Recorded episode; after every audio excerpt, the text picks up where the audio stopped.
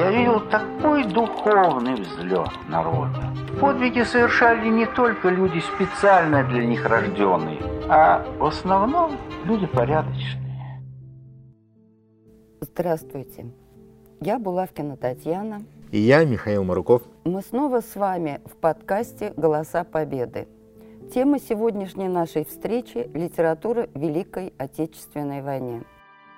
Тот самый длинный день в году с его безоблачной погодой нам выдал общую беду на всех, на все четыре года.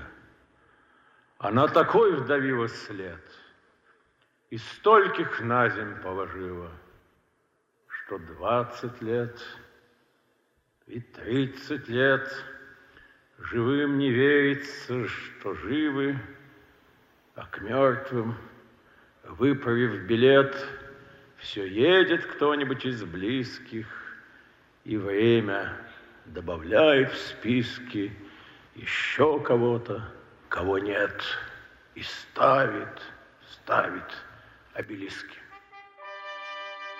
В трагические дни войны обострилось чувство восприятия Родины. Ее образ возникал в поэзии и в литературе. Деятели культуры считали себя мобилизованными и призванными в ряды воюющего народа. 250 человек из 800 членов Союзов писателей вступили в Красную армию.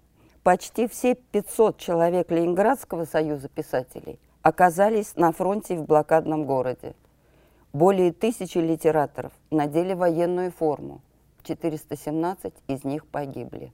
Ну, прежде чем говорить о делах литературы советской на фронте борьбы с немецко-фашистскими захватчиками, стоит немножко очертить тот круг вопросов, о котором нам сегодня говорить, и круг тех людей, о которых нам сегодня говорить. Перефразируя одного политического деятеля, довольно узок был круг этих литераторов, хотя и близки они были к народу. По данным Всесоюзной переписи населения 1939 года, в которой проводилась перепись в том числе и основных занятий населения и основных профессий, существовавших в Советском Союзе, всего 45,5 тысяч человек назвали своей профессией литературу или журналистику. Литераторов, писателей, журналистов и, добавим к этому, редакторов – объединили в одну группу, и вот всего их на весь великий советский народ было 45 с половиной тысяч человек. И к 1941 году эта цифра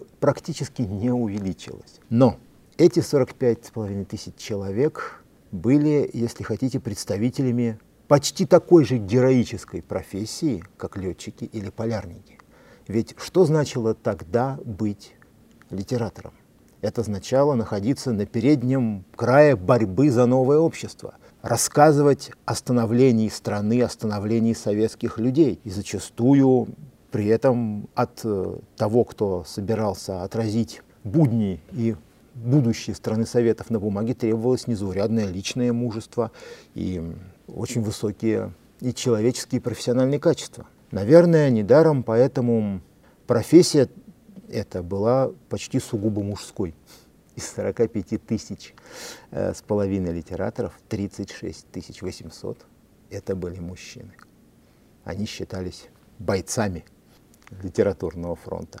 И не случайно, наверное, сразу после начала войны стали просто бойцами. А ведь у многих военных журналистов, корреспондентов были воинские звания, так? Да но им присваивались воинские звания в основном политсостава или э, тылового состава, то есть они были либо политруками, либо интендантами. Большая часть из них э, получала именно такие воинские звания. Позднее многие из тех, кто позднее вошел в литературу, воинские звания получ... имели другие, но и начинали они свой путь уже не как писатели. Вы уже привели те цифры, которые, которые позволяют судить о том, насколько широко советская литература пошла на фронт.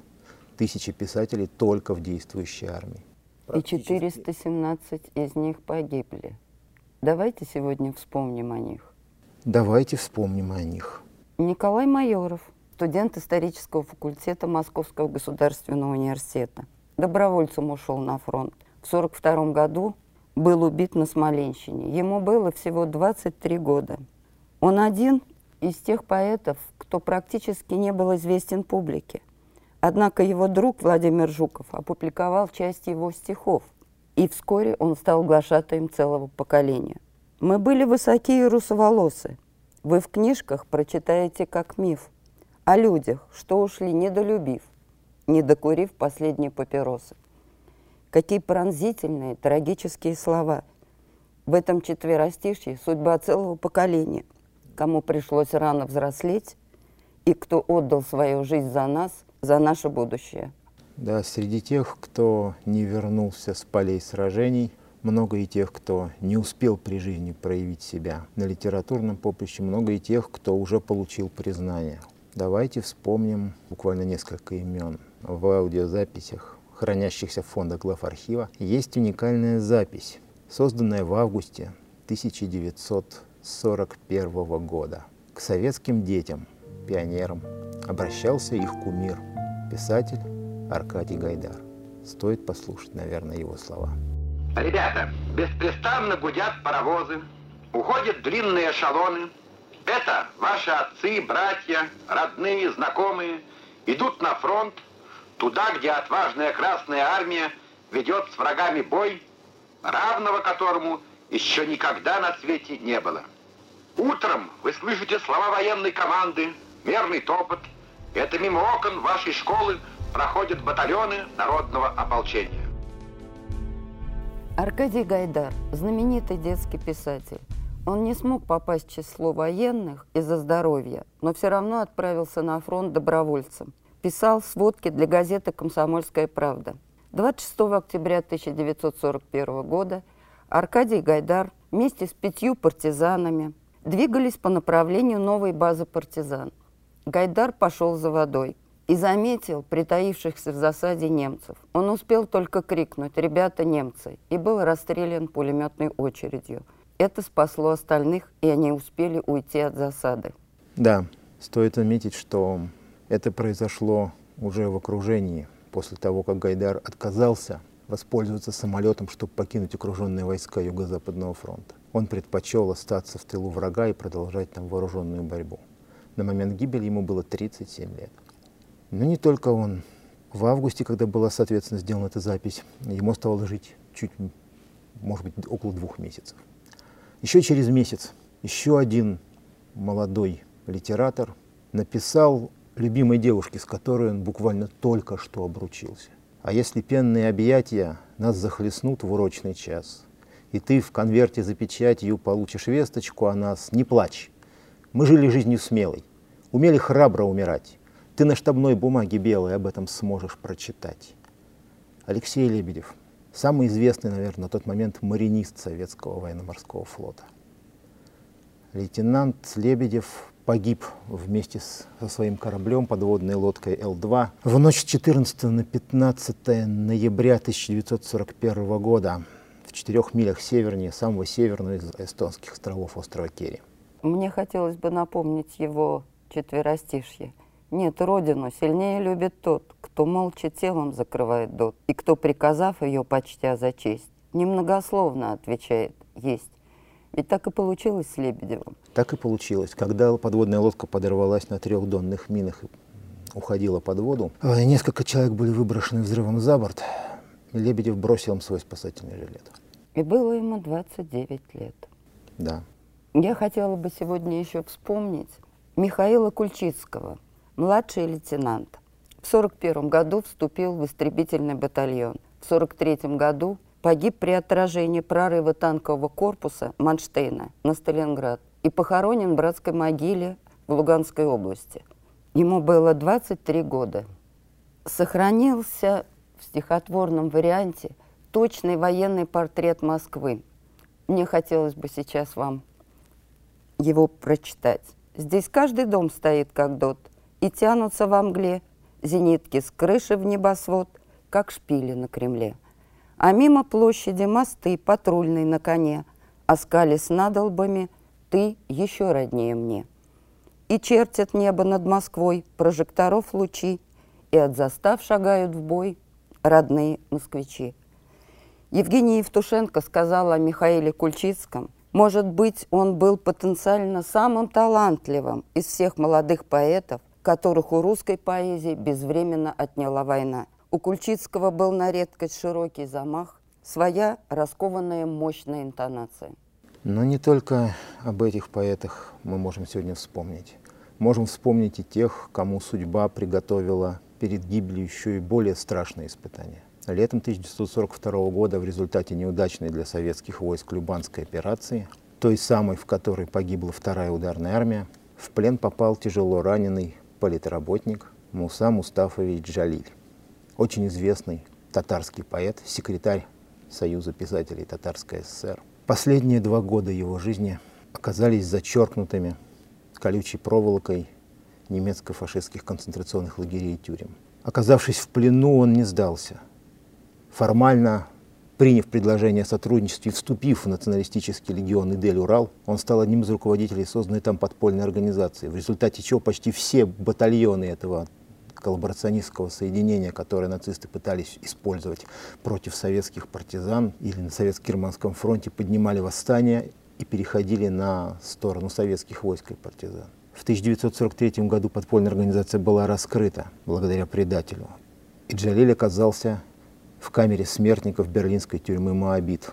Символично татарский поэт, который воспевал героику социалистического строительства, свои последние дни провел в той же тюрьме, в которой в это время томился до своей смерти Эрнст Тельман. Так что, можно сказать, герои-коммунисты оказались сведены даже в своем последнем пути. И из этой тюрьмы до нас дошел последний, можно сказать, поэтический завет этого великого сына татарского народа притом дошел-то, можно сказать, благодаря интернационализму.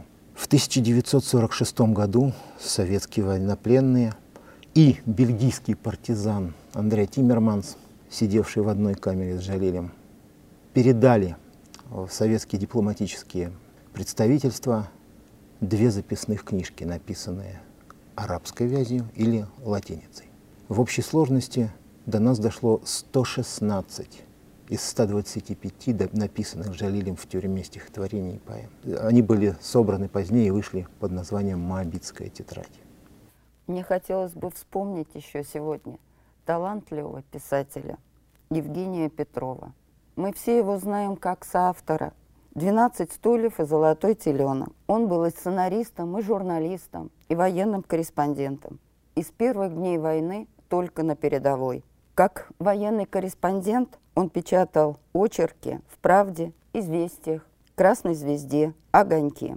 Осенью 41 года под Москвой в одной из служебных командировок он получил тяжелую контузию. Едва вылечившись, он вернулся опять на фронт. И уже из последней командировки в Севастополь он не вернулся. Мы вспомнили о тех, кто с полей сражений не вернулся, кто никто не вернулся из своих фронтовых командировок. То есть практически каждый второй? Почти каждый второй. Но остальные продолжали нести их вахту. С первых же дней войны большинство советских писателей, поэтов поставили свой талант на службу неотложным, нужным военного времени. В этих условиях важное значение играла оперативность их отклика на события войны. Поэтому неудивительно, что основным местом приложения их талантов за годы войны стала советская периодическая печать, прежде всего газеты. Это, наверное, не случайно, но ведь впервые, э, именно в 1941 году, в штатных расписаниях всех практически крупных советских газет появилась еще одна должность – писатель. Такая должность? Да, именно, штатный писатель. То есть наравне с редактором? Наравне с редакторами, корректорами, корреспондентами, писатели. Список тех кто сотрудничал в советских газетах, это отдельный вопрос. Проще просто зачитать литературную энциклопедию. Достаточно, наверное, вспомнить Алексея Толстого, Илью Оренбурга, Константина Симонова, Сергея Михалкова, Самуила Маршака. Это только центральные газеты. А сколько еще людей сотрудничало в фронтовых и армейских газетах? Давайте вспомним, что именно во фронтовых газетах сотрудничали Виталий Закруткин, Юрий Герман, Александр Твардовский, Евгений Долматовский. В армейских газетах начинала свой путь Мар Маргарита Алигер и многие-многие другие. они несли свое слово самым широким массам советских людей. Ведь э, вообще-то газета это было, наверное, без преувеличения одно из главных боевых информационных средств ведения войны. Газета очень распространена. Среднегодовой тираж советских газет в годы Великой Отечественной войны, это несмотря на то, что Советский Союз потерял почти половину своих полиграфических мощностей и производства бумаги, а в годы войны, кстати, бумага была стратегическим, стратегическим сырьем, ведь целлюлозно-бумажные комбинаты почти все перешли на выпуск немножко другой продукции. Целлюлоза — это основа нитроглицеринового и пероксильного порохов. Так что они не словом, а порохом помогали фронту. И тем не менее, среднегодовой тираж советских газет превышал за годы войны 20 миллионов экземпляров. Для сравнения, это гораздо больше, чем среднегодовой тираж газет в Содружестве независимых государств в 2000 году. Один из последних годов, за которые есть такие статистические данные. На воюющий СССР, который потерял почти 40% населения, 20 миллионов экземпляров в год. И именно газетная статья которая была почти формата листовки, по образному выражению э, Николая Тихонова, который тоже был военным корреспондентом ленинградских газет и всю войну внес свою вахту в блокадном городе, была важнее повести, важнее романа, важнее любого, важнее поэмы, потому что, как говорил один генерал, исполнить ее надо было незамедлительно, а если можно, то и раньше. Именно поэтому абсолютное большинство советских литераторов в годы войны начинало активно работать с газетной статьей. Это был основной оперативный жанр советской литературы в период Великой Отечественной войны. И масштабы их работы иногда потрясают. Вспомним того же Илью Оренбурга. За годы войны он выпустил более тысячи статей, то есть практически каждый день в, газетах появлялись его материалы. И не зря всесоюзный староста Михаил Иванович Калинин дважды упоминал, что Оренбург буквально ведет рукопашный бой с фашизмом, и что его материалы имеют не меньшее значение для нашей победы, чем полноценные войсковые соединения. А если вспомнить такого классика уже тогда советской литературы, как Алексей Николаевич Толстой, он сотни материалов опубликовал в советских газетах. И зачастую они дублировались после этого и на, на всесоюзном радио, поскольку их боевой заряд был сродни удару тяжелых бомбардировщиков, был сродни залпу фро- артиллерии целого фронта. Кстати, в нашем распоряжении есть запись одного из его выступлений, самых ранних выступлений. Немецкие армии, гонимые в бой, каленым железом, террора и безумия, встретились с могучей силой умного, храброго, свободолюбивого народа, который много раз за свою тысячелетнюю историю мечом и штыком изгонял с просторов родной земли наезжавших на нее хазар, половцев и печенегов, татарские орды и тевтонских рыцарей, поляков, шведов, французов Наполеона и немцев Вильгельма. Все промелькнули перед нами. Наш народ прежде поднимался на борьбу, хорошо понимая, что и спасибо ему за это не скажут ни царь, ни псарь, ни дородный боярин. Но горяча была его любовь к своей земле, к неласковой родине своей. Неугасаемо в уме его горела вера в то, что настанет день справедливости – Кинет он с горба всех захребетников, и земля русская будет его землей, и распашет он ее под золотую Ниву от океана до океана. Так на какую же пощаду с нашей страны теперь рассчитывают германские фашисты или мало нас, или от Перми до Тавриды, от финских хладных скал – до пламенной Колхиды, от потрясенного Кремля до стен недвижного Китая, стальной щетиною, сверкая, не встанет русская земля. Вдумайтесь, эта запись сделана 27 июня 1941 года. Через пять дней после начала войны, на следующий день падет в Минск. Он уже окружен, и немецкие клещи сомкнулись вокруг армии Западного фронта. И тем не менее, один из самых крупных писателей Советского Союза выступает с, с обращением, в котором каждая строка, каждый звук, каждая интонация – это несокрушимая вера в победу. 25 июня, за два дня до этого, появилась в газете текст стихотворения «Священная война», и вечером того же дня он уже был исполнен как песня. И ведь изначально это стихотворение, которое было положено на музыку и стало музыкальным символом Великой Отечественной войны, поскольку оно было более чем созвучно чаяниям народа в этот момент. Буквально через два дня кстати, появляется еще несколько стихотворений, которые все станут песнями Великой Отечественной войны. Не случайно, что 10 июля, когда вышел первый э, сборник популярных песен для бойцов армии и флота. В него вошли стихотворения виднейших советских поэтов, созданные как раз вот буквально за эти полмесяца. Ну, вспомним там «До свидания, города и хаты». Это, это стало песней уже в июльские дни 41 года, она написана 27 июня. Такой след оставил буквально каждый из советских литераторов. 27 июня 1941 года выходит первый выпуск «Окон ТАСС», можно сказать, наследников окон роста времен гражданской войны. И то же самое, там объединились силы виднейших советских литераторов и мастеров карикатурного жанра. За всю войну уже было издано более 500 выпусков. Тихоконтас. Они выпускались в нескольких вариантах. И московский э, образец копировался и самолетами развозился по редакциям республиканских областных э, газет, чтобы его могли увидеть трудящиеся в тылу.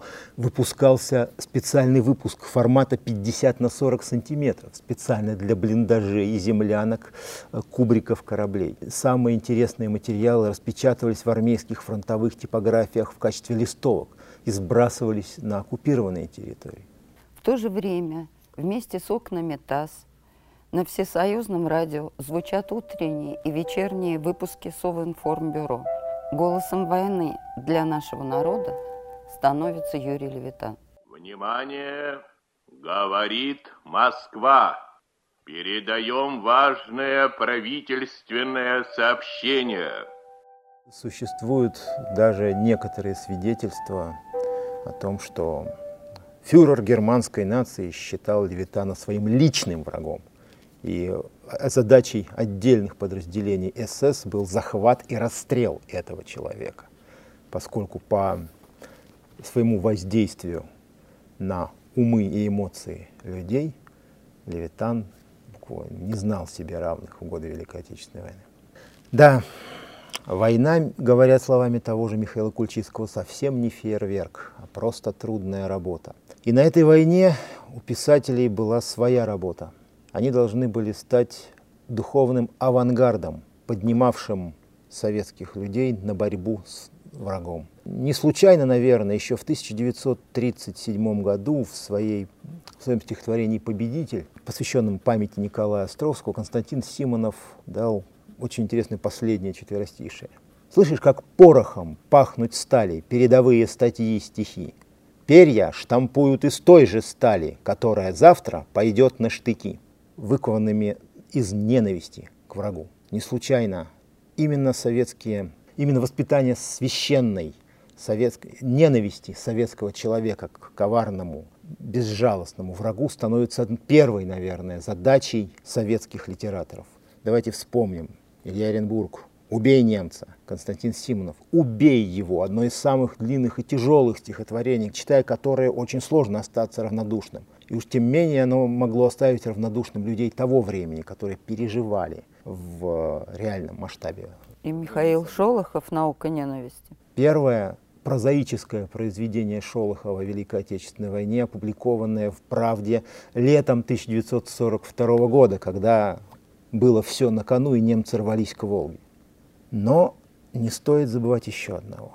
Ненависть к врагу – это могучая движущая сила. Давайте вспомним еще об одной движущей силе, которая толкала на подвиги советских людей. Мне думается, лучше всего об этой движущей силе сказал еще один литератор.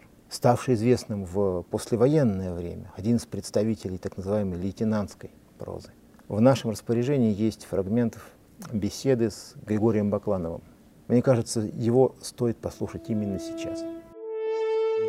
Я видел такой духовный взлет народа, такая готовность к самопожертвованию, такой нерядовой героизм. Ведь подвиги совершали не только люди специально для них рожденные, а в основном люди порядочные, люди совестливые, люди достойные, для которых род превыше его одного. И жертвовать собой ради рода – это свойство человека, великолепное свойство, которое помогло выжить в самые трудные времена.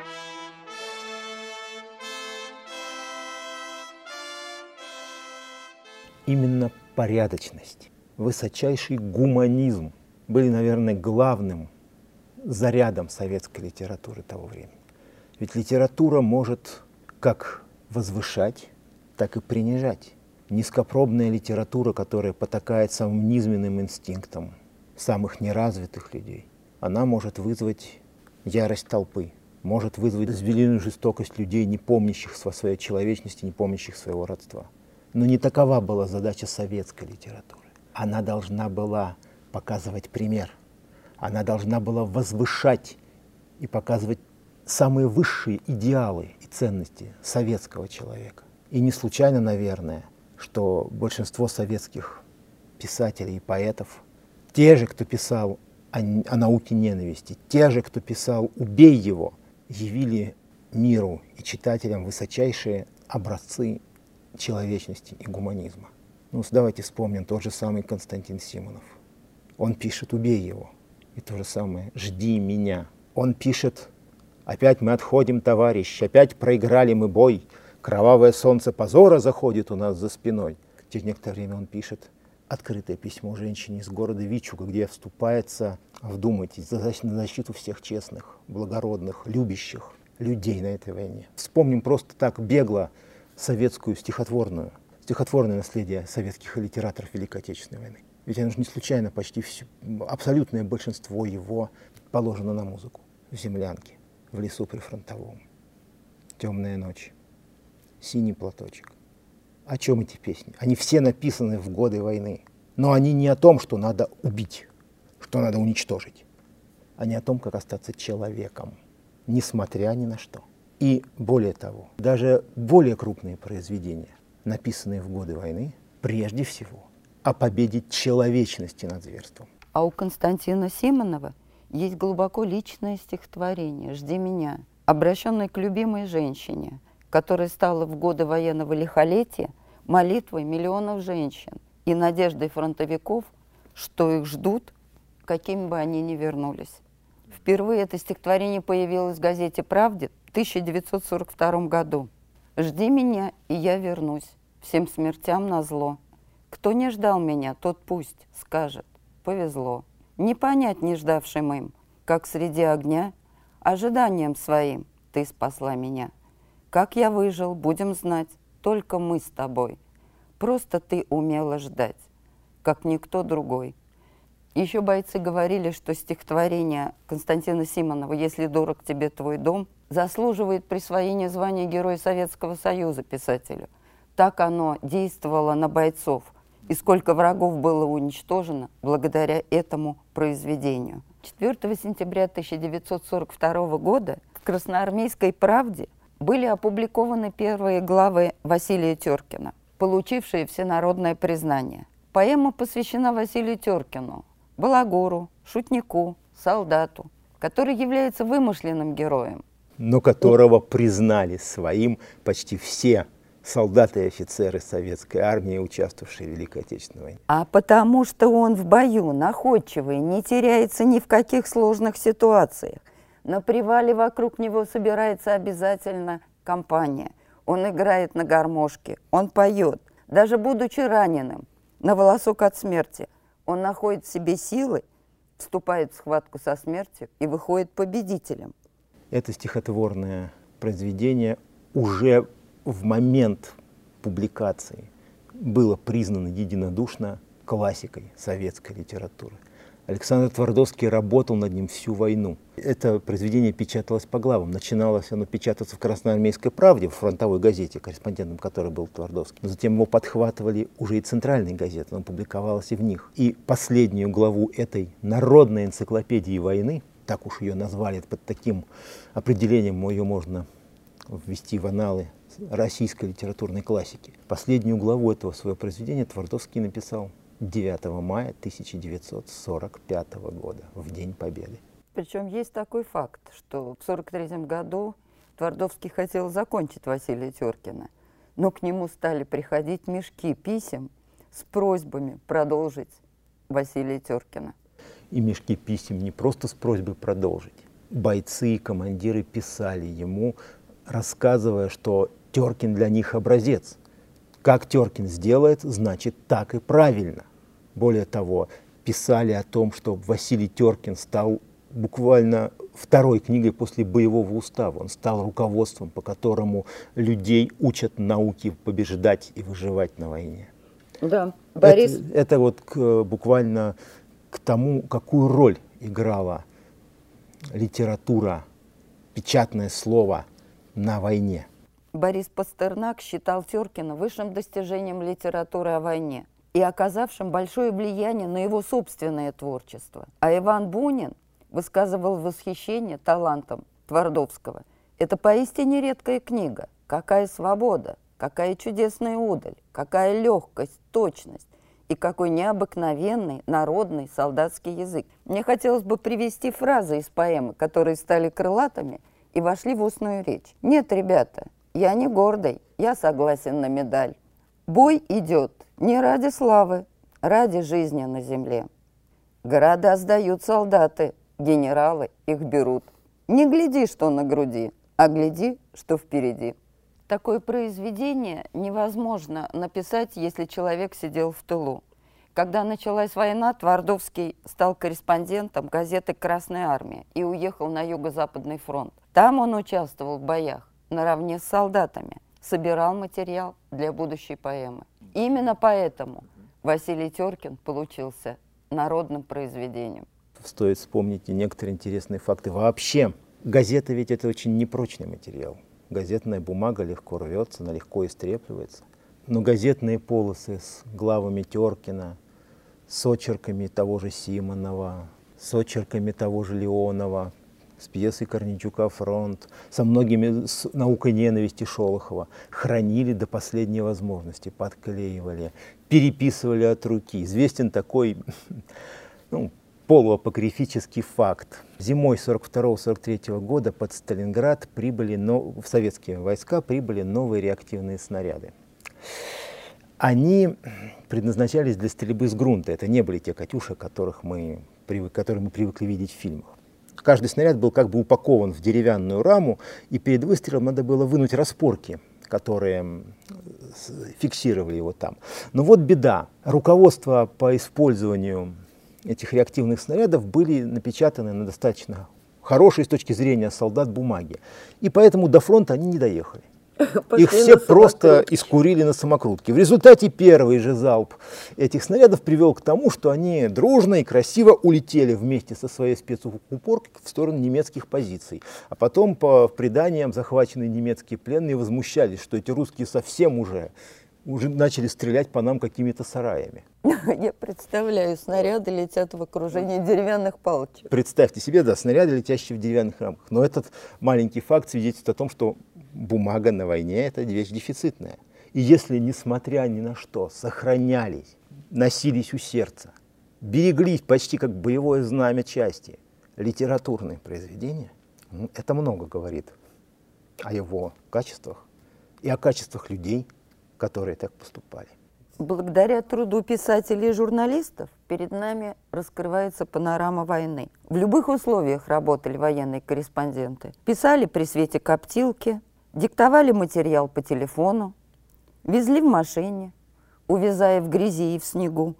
Илья Эренбург говорил, что во время войны писатели не изучали жизнь солдат, а жили жизнью солдат. Они глядели на войну изнутри, а не со стороны. Такой печати не было и нет ни в одной стране мира. И если наши журналисты гордятся нашей Красной Армией, то наши воины вправе гордиться фронтовыми корреспондентами. Именно фронтовые корреспонденты, фронтовые писатели, фронтовые поэты оперативно откликались на каждое событие, на каждый успех нашего оружия. В нашем распоряжении имеется запись стихотворения Михаила Дудина «На бой». Она сделана в январе 43 года, момент начала операции по прорыву блокады Ленинграда. Поэт откликнулся своим боевым призывом на наступательный порыв советских войск. Давайте послушаем это стихотворение. Началось!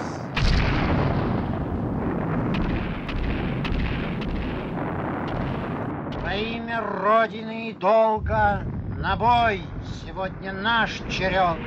Мы ждали молча, ждали долго, и слово сказано вперед, и как всегда у Ленинграда простое строгое лицо. Вперед, орлы, ломай блокаду, ее железное кольцо. Раз уж мы вспомнили о Ленинграде, стоит вспомнить еще о том, что Советский Союз был многонациональной страной. И на события Великой Отечественной войны откликнулись представители почти всех народов, населявших ее. Мы уже говорили о татарском поэте Мусе Джалиле, погибшем в немецких застенках. Но сейчас, когда мы вспомнили о блокадном Ленинграде, стоит вспомнить одно из последних произведений старейшего поэта Советского Союза на тот момент, казахского акына Джамбула Джабаева. «Ленинградцы, дети мои, ленинградцы, гордость моя». Я в сиянии степного ручья вижу отблеск Невской струи. Это 1941 год. Это стихотворение тоже стало известно всей стране. Оно было известно и тиражировалось почти всеми газетами, в том числе фронтовыми. И по своему воздействию оно тоже, тоже стоило многих тонн снарядов и бомб на головы оккупантов. Можно вспомнить еще и то, что первый, один из самых пронзительных советских фильмов о годы, снятых в годы войны, «Радуга», был снят по опубликованной несколькими месяцами до этого повести польского писателя Ванды Василевской. Так что воевали все. Воевали и работали. Оперативная репортерская работа не отвлекала многих советских писателей от сбора материала для создания более крупных произведений. Вспомним того же самого Михаила Шолохова. Он издавал статьи и очерки, но с 1942 года, в 1942-1943 годах в той же «Правде» началась публикация глав из его романа «Они сражались за Родину». Он остался незавершенным, но и в этом виде одно из величайших прозаических произведений о войне. А уж если судить по его психологизму и его выразительности. Мы можем вспомнить о том, что Леонид Соболев свои публикации, статьи в газетах Краснознаменного Балтийского флота притворил в сборник «Морская душа» тоже вышедший во время войны. Тот же самый Константин Симонов издает в 1943 году очерк, фактически повесть «Дни и ночи». Первое, почти документальное тогда уже, но, но, но все-таки художественное повествование о Сталинградской битве. Многие из тех приемов, которые там были опробованы, войдут позднее в роман «Живые и мертвые». В 1943-1944 годах московский ополченец, современный писатель Александр Бек издает свое произведение «Волоколамское шоссе». Наверное, как Василий Теркин был поэтической энциклопедией о войне, так Волоколамское шоссе было, если хотите, народным учебником этой войны. Не случайно это была одна из любимых книг Фиделя Кастро и Эрнеста Че Гевары. По глубине психологического анализа состояния человека, вовлеченного в вооруженную борьбу, по глубине замечаний им наблюдений это произведение, наверное, занимает такое же место, как произведение Фурмана о гражданской войне, особенно Чапаев и мятеж, которые стали психологической энциклопедией гражданской войны. Не случайно по этому произведению, а оно, кстати, повествует о подвигах 316-й Панфиловской дивизии в оборонительном этапе Московской битвы, во второй половине войны шла подготовка молодых пополнений для фронта. Это была обязательная книга для чтения для молодых офицеров потому что именно там описано, как мужают в боях солдаты и командиры, какие, через какие проблемы и испытания они проходят. Можем еще вспомнить о том, что помимо таких произведений, в годы войны не прекращалось создание произведений большого объема. Но в основном они имели довольно определенный жанр, исторический. В годы войны именно обращение к истории, как к источнику моральной силы и к школе героизма было определяющим, наверное, моментом. И не случайно, при том к истории самых разных эпох. Не случайно в годы войны выходит романы Владимира Яна о татаро-монгольском нашествии, роман «Баты», это 1942 год. Не случайно в годы войны Степанов завершает работу над своей двухтомной эпопеей «Порт-Артуре». Не случайно в годы войны выходит книга «Генералиссимус Суворов». В буквальном, можно сказать, следовании заветам вождя советского народа, помните выступление 3 июля 1941 года и выступление потом на параде 7 ноября 1941 года? где Сталин напрямую обращается к героическому прошлому нашей страны. Так и теперь обращение к этому героическому прошлому, но уже в литературе, тоже играло мобилизующую роль, поднимало патриотическое самосознание наших граждан и вдохновляло бойцов соответствовать героическим традициям, героическим делам предков. И, наверное, еще одно небольшое замечание. Мы говорим о, о литературе, но литература это жанр, который да для того, чтобы дойти до своего потребителя, до читателя, должен быть воплощен в виде печатной продукции, газет, журнала, книги. И здесь можно сказать, что несмотря на страшные тяготы войны, на те потери, о которых я уже говорил в полиграфической промышленности, в целлюлозно-бумажной, СССР и в войну оставался самой читающей страной, которую можно было себе представить. Перед войной советские читатели получили, например, в 1940 году 46 тысяч наименований книг, почти на четверть миллиарда экземпляров. А за годы войны было издано 109 тысяч наименований книг. Общим тиражом более миллиарда 700 миллионов экземпляров. Примерно четверть из этого гигантского объема составляла литература, скажем так, практическая, военная, производственная. Остальное это были была художественная, учебная и детская. 110 миллионов учебников и 60 миллионов детских книг вышло из, из советских типографий за годы войны. Если посчитать примерно, что на находящейся под советским контролем территории оставалось от 25 до 30 миллионов детей дошкольного и школьного возраста, то это получается, что каждый ребенок хоть одну книгу в год новую, но получал.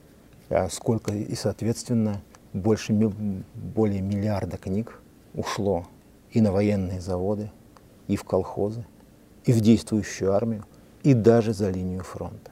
Поговорить о литературе, которая... О военной литературе можно говорить почти бесконечно.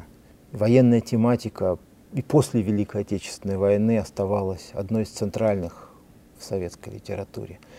В литературу, помимо мастеров писавших в годы войны и о войне, пришло новое поколение писателей, многие из которых эту войну прошли, но не на литературном поприще. Ну, давайте вспомним того же самого десантника, а потом и курсанта военной академии Бориса Васильева, артиллериста Юрия Бондарева. Давайте вспомним войскового разведчика Эммануила Казакевича, хотя он писал до войны, но слава пришла к нему за произведения, созданные на основе его отнюдь не писательского опыта. Вспомним Вадима Кожевникова и Юлиана Семенова. Один из них воевал, второй родился слишком поздно для того, чтобы пойти на фронт. Но именно ими созданы одни из самых пронзительных и потрясающих произведений о той стране войны, о которой в сводках не сообщалось. Те же романы «Щит и меч», «Майор Вихрь», 17 мгновений весны. Абсолютное большинство их произведений было еще и экранизировано, и вошли в, эти фильмы вошли потом в золотой фонд нашего кино. И это будет темой одной из наших следующих встреч. В завершении нашего сегодняшнего разговора скажем лишь, что писатели, поэты, военные журналисты, все они были сынами великого советского народа. И именно из жизни народа брали они материал для своих произведений черпали вдохновение и творческие силы. Именно поэтому никто, наверное, не сказал об этом лучше того же Константина Симонова, которого мы неоднократно сегодня цитировали. Давайте же в завершении нашей сегодняшней встречи послушаем еще один небольшой фрагмент одного из его выступлений.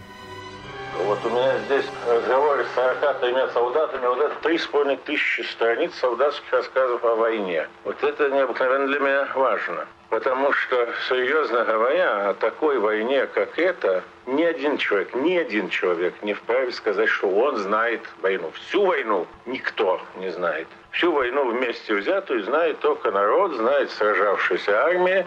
Вот у народа и надо спрашивать, какой была эта Великая Отечественная война. Мы подготовили для вас список произведений, о которых шла речь сегодня на нашей встрече. Заходите на телеграм-канал «Голоса Победы», подписывайтесь на нас. В следующий раз мы продолжим наш мини-цикл «Музы против пушек» в рамках подкаста «Голоса Победы» и поговорим о музыке в годы Великой Отечественной войны. А с вами сегодня были Михаил Мруков и Булавкина Татьяна. До свидания. Всего вам доброго.